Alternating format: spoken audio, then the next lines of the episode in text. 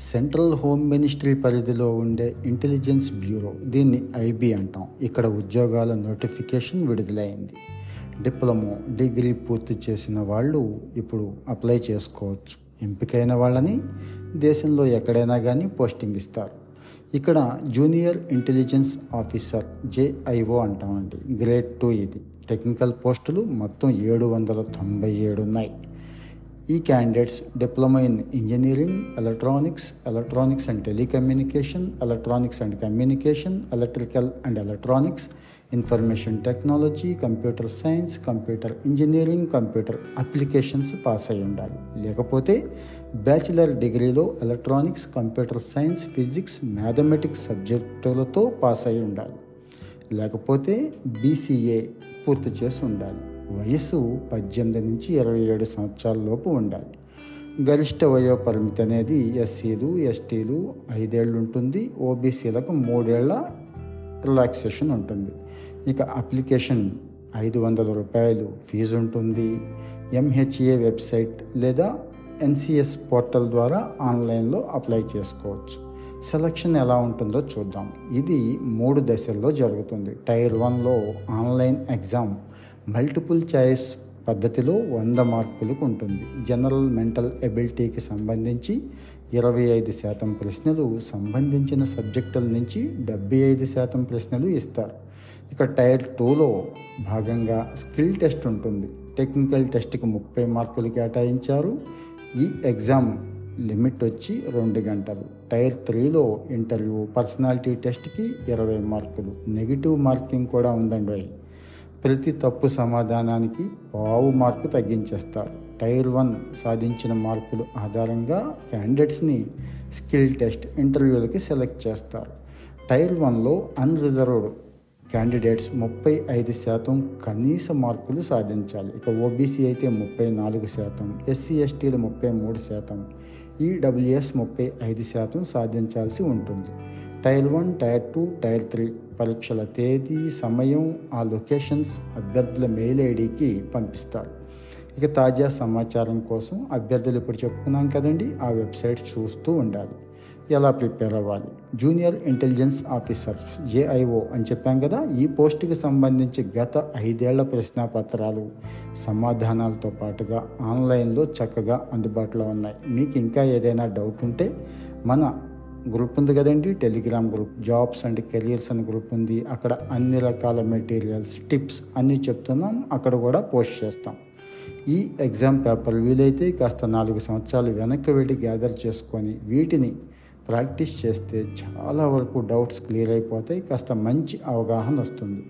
ఏ ఏ విషయాల్లో మనం వెనకబడిపోయి ఉన్నాం ఎక్కడ మనం పికప్ అవ్వాలి అనేది కూడా తెలుస్తుంది సన్నద్ధత మెరుగుపరుచుకోవచ్చు. ఇక పరీక్షకు ముందు అందుబాటులో ఉన్న విలువైన టైంని సద్వినియోగం చేసుకోవాలంటే టైం టేబుల్ వేసుకొని పక్కాగా ప్రిపేర్ అవ్వడం అవసరం. డిప్లొమా డిగ్రీలో చదివిన సబ్జెక్టుల నుంచే డెబ్బై ఐదు శాతం ప్రశ్నలు వస్తాయి కాబట్టి ఆయా ఎగ్జామ్స్లో ఆ పుస్తకాల మీద ఆ సిలబస్ మీద మంచి పట్టు సంపాదించాలి. ఇవన్నీ చదివినవే అయినా కూడా కాంపిటేటివ్ ఓరియంటేషన్లో ఒక్కసారి వాటిని రివిజన్ ఒక్కసారి కాదండి వీలైతే రెండు మూడు సార్లు అయినా రివిజన్ చేసుకోవాలి. క్యాండిడేట్స్ని టైర్ వన్లో సాధించిన మార్కుల ఆధారంగానే స్కిల్ టెస్టు ఇంటర్వ్యూలకి సెలెక్ట్ చేస్తారు కాబట్టి ఇందులో కనీస అర్హత మార్కులు సాధించడానికి ట్రై చేయాలి. ఇక పరీక్ష వ్యవధి రెండు గంటలే కాబట్టి ఆ టైంలోనే పాత ప్రశ్న పత్రాలన్నీ కూడా మనం ప్రాక్టీస్ చేస్తూ ఉంటాం చూడండి. రెండు గంటల్లోనే ఒక్కొక్క పేపర్ని క్లియర్ చేయడానికి ట్రై చేయాల్సి ఉంటుంది. ఇక ఎగ్జామ్ ఎప్పుడు అంటే ఇరవై మూడు ఆరు రెండు వేల ఇరవై మూడు దరఖాస్తుకు చివరి తేదీ ఈలోపు అప్లై చేసేసుకోవాలి. మన తెలుగు రాష్ట్రాల్లో ఆంధ్రప్రదేశ్లో అయితే అనంతపురం చీరాల గుంటూరు కడప కాకినాడ కర్నూలు రాజమండ్రి తిరుపతి విజయవాడ విశాఖపట్నం విజయనగరం ఎగ్జామ్ సెంటర్స్గా ఇచ్చి తెలంగాణలో హైదరాబాద్ సికింద్రాబాద్ కరీంనగర్ ఖమ్మం మహబూబ్ నగర్ వరంగల్ ఇచ్చారు. ఇంకా అన్ని వివరాలు కావాలంటే WW dot MHA dot GOV dot in వెబ్సైట్కి వెళ్ళండి. పూర్తి వివరాలు దొరుకుతున్నాయి. ఇంకాస్త స్టడీ మెటీరియల్ కావాలి లోతైన అవగాహన కావాలంటే జాబ్స్ అండ్ కెరీర్ అని చెప్పి టెలిగ్రామ్లో సెర్చ్ చేస్తే మన టెలిగ్రామ్ గ్రూప్ ఓపెన్ అవుతుంది. ఎప్పటికప్పుడు ఇదే యూట్యూబ్ ఛానల్లో మనం అన్ని న్యూస్ పెడుతున్నాం కాబట్టి సబ్స్క్రైబ్ చేసుకోండి ఫాలో అవుతూ ఉండండి. మరి మన ఫ్రెండ్స్కి కూడా షేర్ చేస్తారు కదా. Thank you.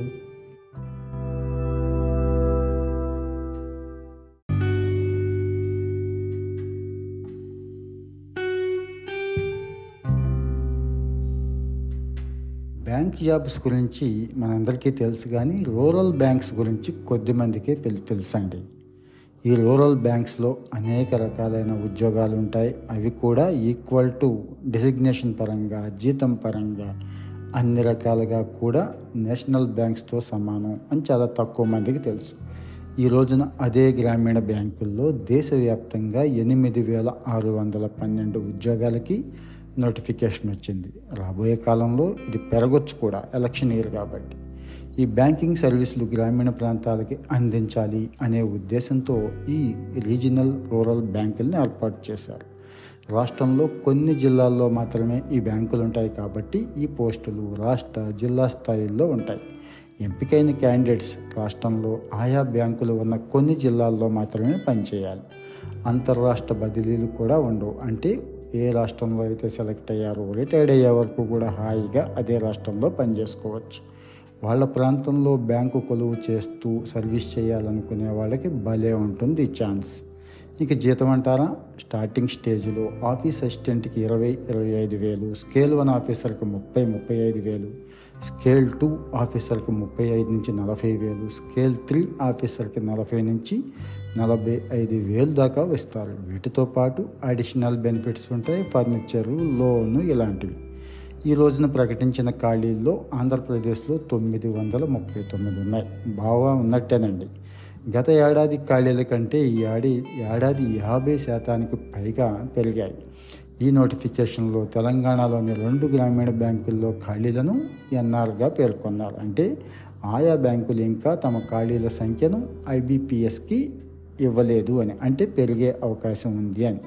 ఇక్కడ దరఖాస్తు చేసుకునే చివరి తేదీ ఈ జూన్ ఇరవై ఒకటిలోగా వాటి ఖాళీల సంఖ్యను ఐపీబీఎస్కి చెప్తారు కాబట్టి ఆ పోస్టులన్నీ కలుపుతారు. గతంలో కూడా ఎన్ఆర్గా పేర్కొన్న బ్యాంకులు చివరి తేదీలోగా ఖాళీల సంఖ్యను చెప్పేసినాయి. సో ఈ కారణంగా ఈ సంఖ్యతో మళ్ళీ నోటిఫికేషన్ విడుదల చేసిన సందర్భాలు ఉన్నాయి కాబట్టి అభ్యర్థులు ఐపీబీఎస్ వెబ్సైట్ని ఎప్పటికప్పుడు గమనిస్తూ ఉండాలి. తెలుగు రాష్ట్రాల్లో ఆంధ్రప్రదేశ్ తెలంగాణలో ఐదు గ్రామీణ బ్యాంకులు ఉన్నాయి ఆంధ్రప్రదేశ్లో గుంటూరు కేంద్రంగా చైతన్య గోదావరి బ్యాంక్ చిత్తూరు కేంద్రంగా సప్తగిరి గ్రామీణ బ్యాంక్ కడప కేంద్రంగా ఆంధ్రప్రగతి గ్రామీణ బ్యాంకులు ఉన్నాయి తెలంగాణలో హైదరాబాద్ కేంద్రంగా తెలంగాణకు గ్రామీణ బ్యాంక్ వరంగల్ కేంద్రంగా ఆంధ్రప్రదేశ్ గ్రామీణ వికాస్ బ్యాంకులు ఉన్నాయి క్యాండిడేట్స్ అప్లై చేసుకునే టైంలో బ్యాంకుల్లో తమ ప్రిఫరెన్స్ని తప్పనిసరిగా పేర్కొనాలి. అభ్యర్థులు సాధించిన మార్కులు పేర్కొన్న ప్రాధాన్యాల ఆధారంగా ఫైనల్ సెలక్షన్ ఉంటుంది కాబట్టి ఆఫీస్ అసిస్టెంట్లని రెండు కేటగిరీలుగా అంటే రెండు దశల్లో నిర్వహించే ఆన్లైన్ పరీక్ష ద్వారా సెలెక్ట్ చేస్తారు. స్కేల్ వన్ ఆఫీసర్లను రెండు దశల ఆన్లైన్ రాత పరీక్ష ఇంటర్వ్యూల తర్వాత స్కేల్ టూ స్కేల్ త్రీ ఆఫీసర్లను ఒకే దశలో నిర్వహించే రాత పరీక్ష ఇంటర్వ్యూల ద్వారా సెలెక్ట్ చేస్తారు. తెలుగులో రాసే సదుపాయం కూడా కొత్తగా వచ్చిందండి. ప్రస్తుతం దేశంలోని క్లరికల్ పోస్టులన్నిటినీ ఇంగ్లీష్ హిందీతో పాటు ప్రాంతీయ భాషల్లో రాసుకునే సదుపాయం ఉంది. అయితే కేవలం గ్రామీణ బ్యాంకుల్లో మాత్రమే స్కేల్ వన్ ఆఫీసర్ పరీక్ష కూడా ప్రాంతీయ భాషలో రాసుకోవచ్చు.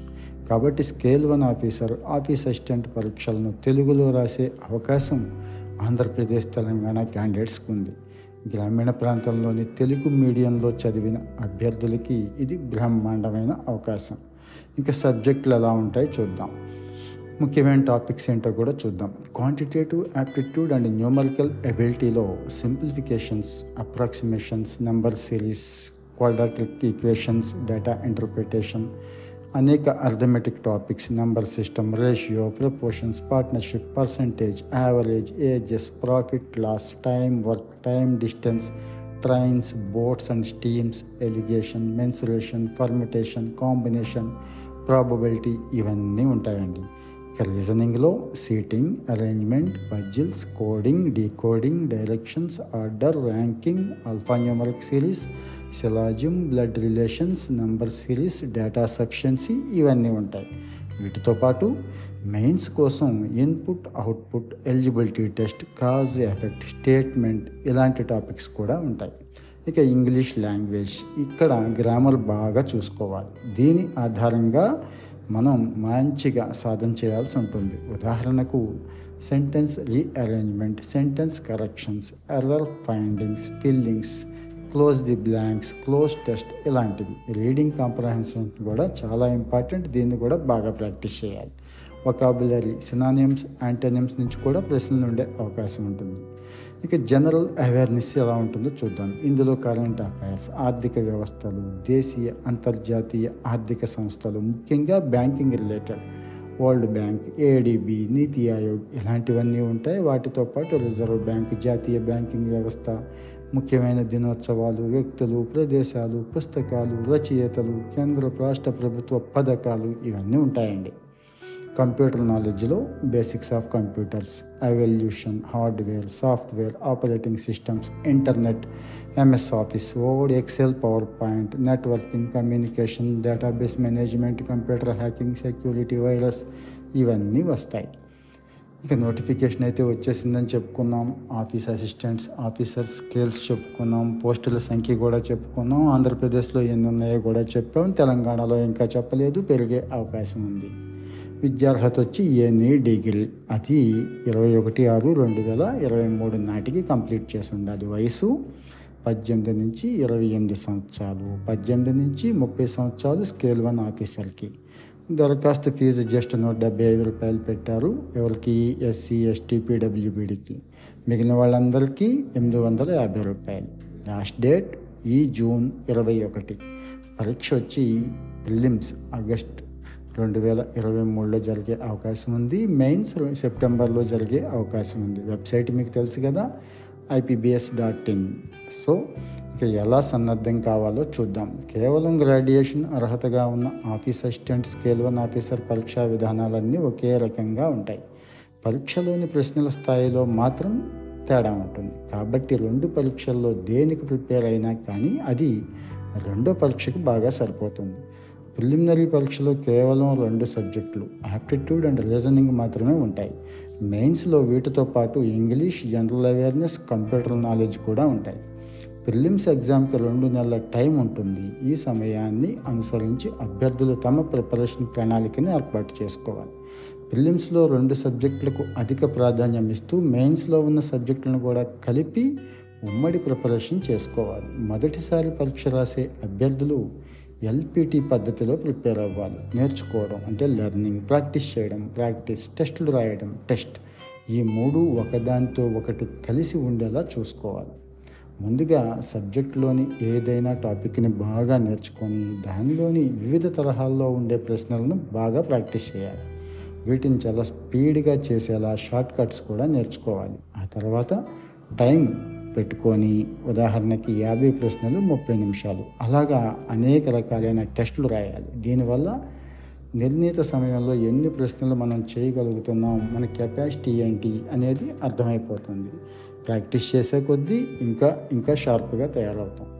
ఇక ఈ టెస్టులన్నీ కూడా టాపిక్ల వారీగా సెక్షన్ వారీగా అంటే యాప్టిట్యూడ్ రీజనింగ్ ఇంగ్లీష్ ఇట్లా ప్రశ్నపత్రం వారీగా చేస్తే బాగుంటుంది. డైలీ అన్ని సబ్జెక్టులు కూడా ప్రాక్టీస్ చేయండి అని నిపుణులు చెప్తున్నారు. ఇంకా సబ్జెక్టులు కఠినత్వాన్ని అనుసరించి టైం మనమే పెట్టుకోవాలి. ఉదాహరణకు పది గంటల సాధనలో యాప్టిట్యూడ్కు నాలుగు గంటలు రీజనింగ్కి మూడు గంటలు ఇంగ్లీష్కి రెండు గంటలు కరెంట్ అఫైర్స్ కంప్యూటర్స్కి గంట ఇట్లా టైం టేబుల్ వేసుకుంటే బాగుంటుంది. వీలైనంత త్వరగా టాపిక్స్ అన్నీ పూర్తయి చేసుకొని ఆ తర్వాత రివిజన్కి వెళితే బాగుంటుంది. గతంలో జరిగిన పరీక్షల ప్రశ్న పత్రాలను ఒక్కసారి గమనిస్తే ప్రశ్నలు ఏ స్థాయిలో ఏ ఏ టాపిక్స్ నుంచి ఎన్నెన్ని వస్తున్నాయనేది అవగాహన తెలుస్తుంది. వాటిని అనుసరించి ప్రిపేర్ అయితే అది పర్ఫెక్ట్ ప్రిపేర్ అవుతుంది. అంటే గోల్ పర్ఫెక్ట్గా రీచ్ అవుతాం అన్నట్టు. అదొకటి. ఎక్కువ ప్రశ్నలు వచ్చే టాపిక్స్ అన్నీ కూడా ముందుగా పూర్తి చేసుకోండి. ఇక్కడ ఎక్కువ స్కోర్ చేయడానికి అవకాశం ఉంటుంది. ఇలా ఒక పక్క ప్రణాళికతో మనం ప్రిపేర్ అయితే పెద్ద కష్టమేం కాదండి. గ్రామీణ బ్యాంకులో జాబ్ కొట్టడం హుందా అయిన జీవితాన్ని సాధించుకోవడం. మరి మన ఛానల్ని ఫాలో అవుతూ ఈ మంచి విషయాలన్నీ మీరు మాత్రమే ఉంచుకోకుండా మన మిత్రులకు కూడా ఐ మీన్ ఉద్యోగం అవసరమైన మిత్రులకు కూడా షేర్ చేస్తారు కదా. Thank you.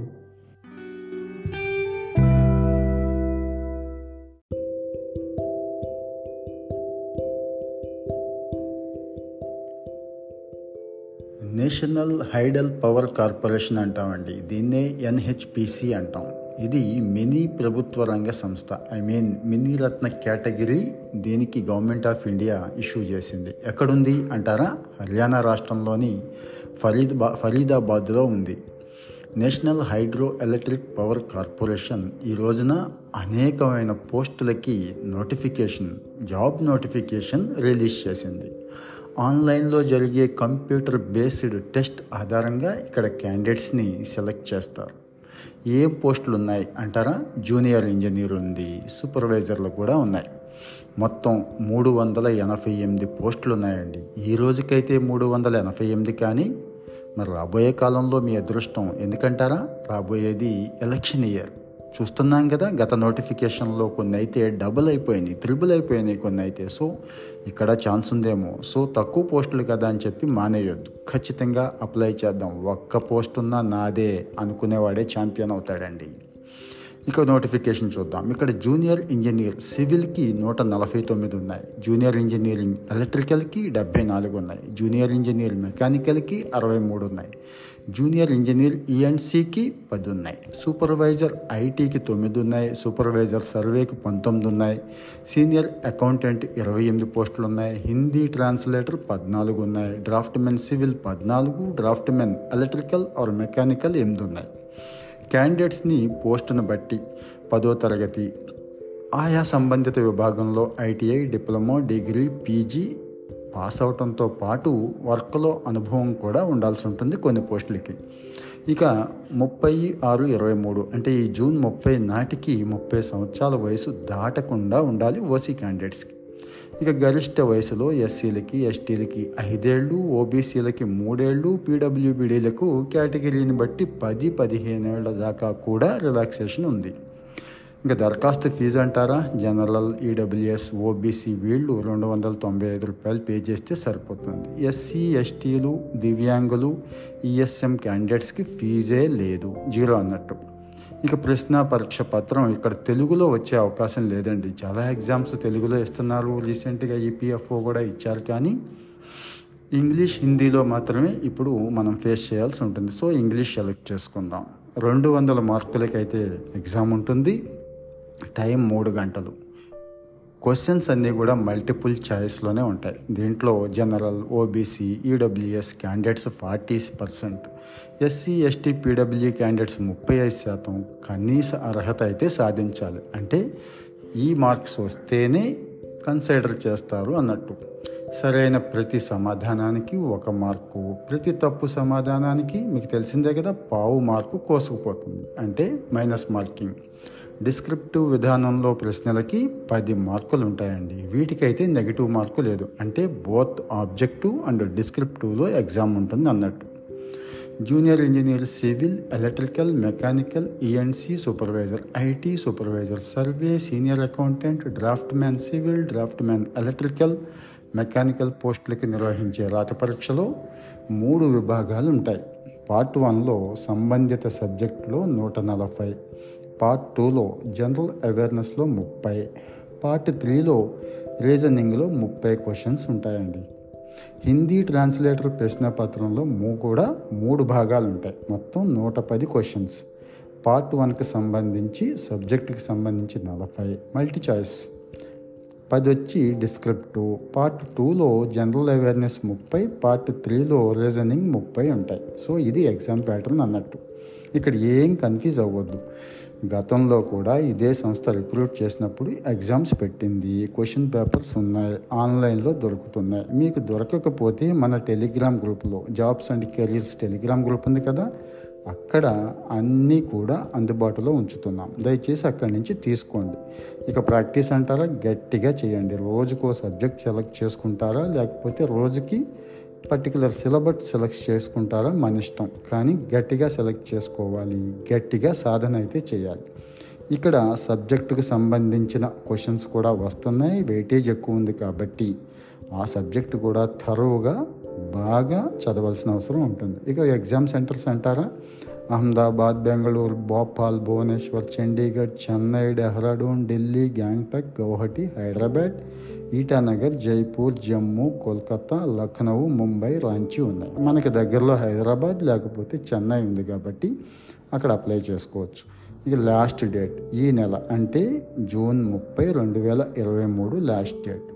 ఎక్కడ అప్లై చేసుకోవాలంటారా సింపుల్గా వెబ్సైట్ చెప్పేస్తున్నాను చూడండి. WWW NHPC India dot com direct లింక్ని నేను ఇక్కడ మీకు మన కామెంట్ బాక్స్ యూట్యూబ్ కామెంట్ బాక్స్లో ఇస్తాను. అలాగే jobs and career Telegram channel ఉంది కదండి అక్కడ కూడా పూర్తి వివరాలు ఇస్తాను. సో ఎన్ని జాబ్స్ ఉంటాయనేది కాదు. పాజిటివ్గా ఉండండి అప్లై చేయండి గట్టిగా ట్రై చేయండి. ఖచ్చితంగా అందులో మనకు కావాల్సింది ఒకే ఒక్క జాబ్. సో అది మీదే అనుకోండి. All the best.